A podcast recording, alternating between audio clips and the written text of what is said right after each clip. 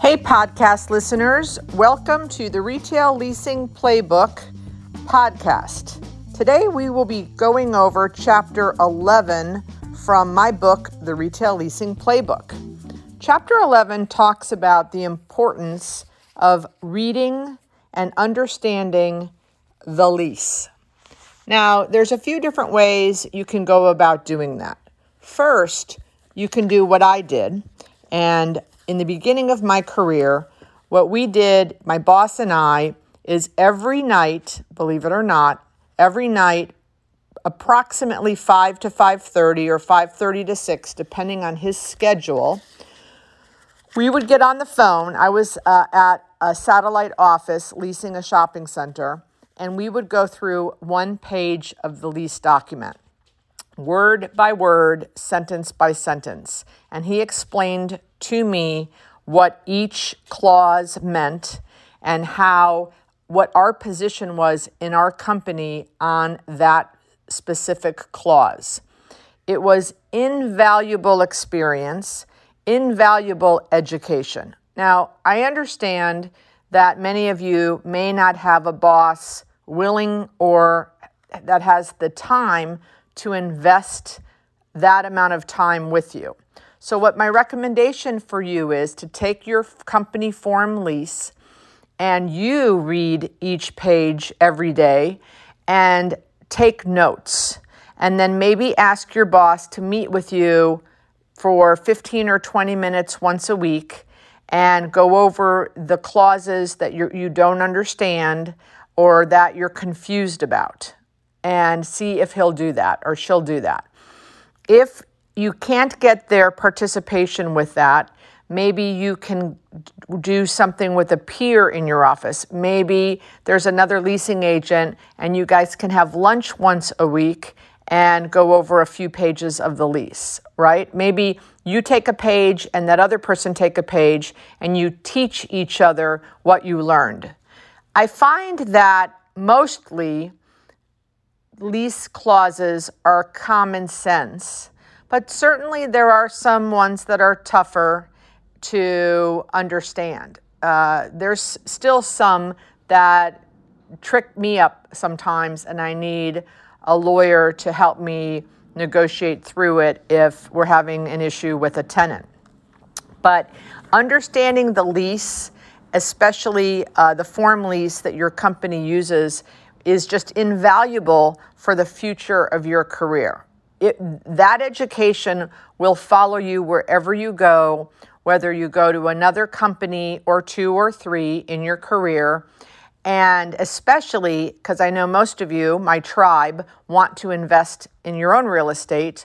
So think about that. You're out on your own now, let's say 10 years from now, you're buying real estate. You need to have a position on these clauses. And, you know, can you hire a lawyer? Sure. But I will tell you, that I've had lawyers in my career that have not understood the lease as much as they should have. You know, you definitely pay for what you get, right? So don't be afraid to pay for good lawyers that have negotiated a former Chick fil A deal, right? That would be the best situation. And so, but this education that you will give to yourself early on in your career, and look, if you're in, if you've been doing this for eight to 10 years and you've never done this, and you feel like this is a weakness in your skill set, don't be embarrassed to pick it up now. Because again, if you want to invest in the future, you really need to have a handle on this document. So, a couple other ways that you can educate yourself is once you've gone through the form lease, right? Now, all of the national leases are pretty much on their own forms. So the Starbucks lease has their own form, the 7 Eleven lease has their own form, the Ulta lease has their own form. So go into your company's, you know, whether it's the Dropbox or for I would want to look at it hard a hard copy. That's just me. I like to have, you know, paper in my hand and, and look through it. So grab some of the national leases, you know, at least, you know, one or two. I would take an anchor box lease and then a smaller tenant, you know, maybe a Select Comfort, Verizon, Starbucks, any of those, and take a look and go through and see what the position was that your company held firm to, right? So maybe it is a kick out clause where the tenant has the right to terminate their lease if they do not achieve a certain benchmark in annual sales. See what kind of notice provision your company held firm to. See if the tenant had to pay back commissions and TI. So there's all kinds of different pieces to this puzzle of lease negotiations. And the stronger you are, you know, even if you're a tenant rep broker, right? The stronger you are with lease knowledge and education, the better broker you'll be and the better leasing agent. So that that and then I talk later uh, you know in the chapter about different terms that you should be familiar with, right? So and then let me back up for a second. When you are learning and going through lease documents, really pay attention to the exclusives that you have in that lease, but in, also in the entire shopping center. Nothing is worse than a leasing agent who is leasing space and then um, finding out that he showed space, that you showed space to a bakery, and you're working on an LOI, and lo and behold, your grocery has a bake- bakery exclusive. I'm not saying you couldn't possibly get a waiver, but you really need to understand your exclusives and, frankly, memorize them. Now, I understand those of you that have 25 properties, I for sure would probably need a cheat sheet. But those of you that have three properties, there's no question that you should have those exclusives memorized. And besides exclusives, there are prohibitions on properties, right? You've got deed restrictions that run through the land that the developer agreed to years and years ago. So you need to know if there's a deed restriction, let's say on uh, chlorine, or is there a deed restriction on gyms? There's all kinds of you know interesting deed restrictions that run through the land. They're usually fi- found in the ECR, uh, and that stands for exclusives. I don't even know what it stands for, ECR to tell you the truth. Exclusions and something restrictions.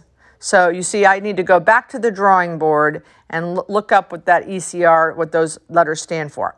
So see, even me, 34 years in, owning six shopping centers, I'm not sure, you know, I have I have to learn all of the time. So understanding, knowing, and memorizing exclusives and prohibitions crucial. Crucial to your success as a rock star leasing agent. And then we t- I talk about the different terms, co-tenancy. Uh, you know, if if Publix moves out, then maybe GNC or Sally Beauty has a co-tenancy with them. That means if Publix moves out, we have the right to move out too, because we're only coming here because of Publix. And then there's all kinds of different ways that people negotiate this clause. Uh, kickout, we talked about. Use clause. My really important thing with use clauses is uh, like I'm doing this right now, I'm negotiating with Aspen Dental. And I said, you know, your use clauses, you know, your dental and orthodontics. And I write after every use clause and no other use or purpose. And they're fighting me on that because they have this new concept called well care and they maybe want to add that later. Well, I have an MD now. So, nope, they're not going to be able to add well care later. But um, also, by adding a no other use or purpose, it affects later on the assignment and subletting clause. Because if, let's say, Aspen Dental doesn't do well, I want them to only be able to assign to a dental and orthodontics use. I don't want them to be able to assign to um, a check cashing place. And when you allow and no other, uh, when you allow and any other retail use into the use clause, that's what you're doing. You're opening up a hornet's nest. So at all times, it's very important for me as an owner to add after the use clause and no other use or purpose. Do I win it 100% of the time with the Nationals? I don't, but I fight hard for it. Assignment and subletting, I really want approval on all assignment and subletting. Um, you know, w- will I let them assign to a subsidiary with, you know, the, the same amount of locations or a subsidiary with an equal financial statement at time of signing? Yes, but I don't I require approval when they assign to a franchisee. Because for example, again using Aspen Dental, I'm approving Aspen Dental with their balance sheet well, if they assign to a franchisee with three locations, it's not going to be the same. So it's not to say that I wouldn't approve them, especially if Aspen Dental parent stays on the hook, but I want to make sure that they have experience, that they have money. So I did the deal with Aspen Dental parent. I need to have approval rights if I'm going to take a step down, right? Go dark. Um, a tenant's not doing well they want to go dark, but they continue to pay rent. And then the, the landlord has a right of recapture at a certain point. Because if you have a grocery store that goes dark and all of your local tenants depend on that grocery store's traffic, even, and let's say the grocery store moves across the street, they might stay dark and pay you rent because they don't want a competitor to come in right behind them and take and become a different grocery store, right? So it's important that the landlord has a right to recapture that space to, to return to the health and the traffic with, of the anchor to help your local mom and pops. Personal guarantees. I try to, in every one of my mom and pop or independent deal, get a personal guarantee. And in Florida, we require that the spouse signs as well. A guarantee, a personal guarantee of an individual without a spouse is no guarantee at all. So uh, I and I probably get it on 90% of my deals. Rent commencement. My my philosophy is if they are open, then they're paying rent. But I will work with them on time to get their permit and do their construction. But they have to meet benchmarks along the way. I don't want to wake up and find out that, you know, a year later they haven't applied for permit. I also require in every lease um, a required opening date so that if they miss that because they've been lollygagging, I can put them in default if I think that they're, you know, a problem. Because just not having a required opening date, it could be two years and they're lollygagging. So I, I add that in, in my, all of my leases. Sales reporting, I think it's so important to get sales whether or not you get percentage rent, it's important to get sales just so you know how the tenants are doing and how you can predict the future of your shopping center. Relocation clause, uh, I, I will tell you, I rarely, rarely give this up, all because of the time that to do a Home Depot deal, I had to relocate a dentist of 600 square feet, and it cost me $200,000 because I had to buy all new equipment for him. And uh, he was paying like eight bucks a square foot in a market where we were getting 30. Ever since that, and, and I would tell you, most positions on lease clauses have to do with a personal story or experience that the boss or the owner has had experienced in the past, like with my situation with the relocation clause. Options to renew my position is I will only give the same number that I get an original commitment from from the tenant. So if the tenant gives me five years, I'll give them five years. If they give me 10 years, I'll give them a 10 year option or two five year options. Unless they're a national like a Starbucks, I rarely exceed the number of options over the original commitment that the tenant gave me. Tenant uh, improvement allowance, um, I in with paying that, I usually only pay that after the tenant is open, they have their CO, they've started paying rent, and we've gotten all releases of liens. Um, turnkey, you know, that's uh, self explanatory. The tenant walks in, turns the key, and they open. Build to suit, same thing. Usually that is that happens with um, freestanding buildings. You know, the you do a deal with Chick Fil A, and you they ask for you to do a build to suit because you're investing all of the money. You get a higher rent because they're you're basically being their lender. And then gray shell and vanilla shell. Gray shell for us is no concrete floor, it's sand.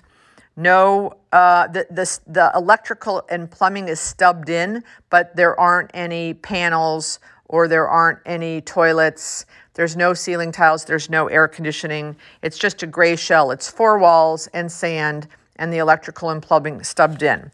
Vanilla shell is, you know, for a retailer, pretty much ready to go. You've got uh, you've got the concrete floor, so they would need to come in and put in their flooring. There would be unpainted demising walls, so they would come in and do uh, the paint. But other than that, there are ceiling tiles, there are lights, there are air conditioning. The bathroom is built out ADA to code. Uh, front door, back door, emergency lights, and exit signs. So, you know, you're ready to go. So, vanilla shell is the most common, especially when it comes to retail spaces versus restaurants. So, that is chapter 11 of the Retail Leasing Playbook, chock full of information. I hope you enjoyed that. And I look forward for you to listen next week for future chapters 12, 13, and 14 will be my goal. And if you are enjoying this podcast, please share it with your friends. Press like and subscribe so you know every Monday the Retail Leasing Playbook podcast comes up with a new episode. Thanks, guys. Hope you enjoyed it. Go lease some space.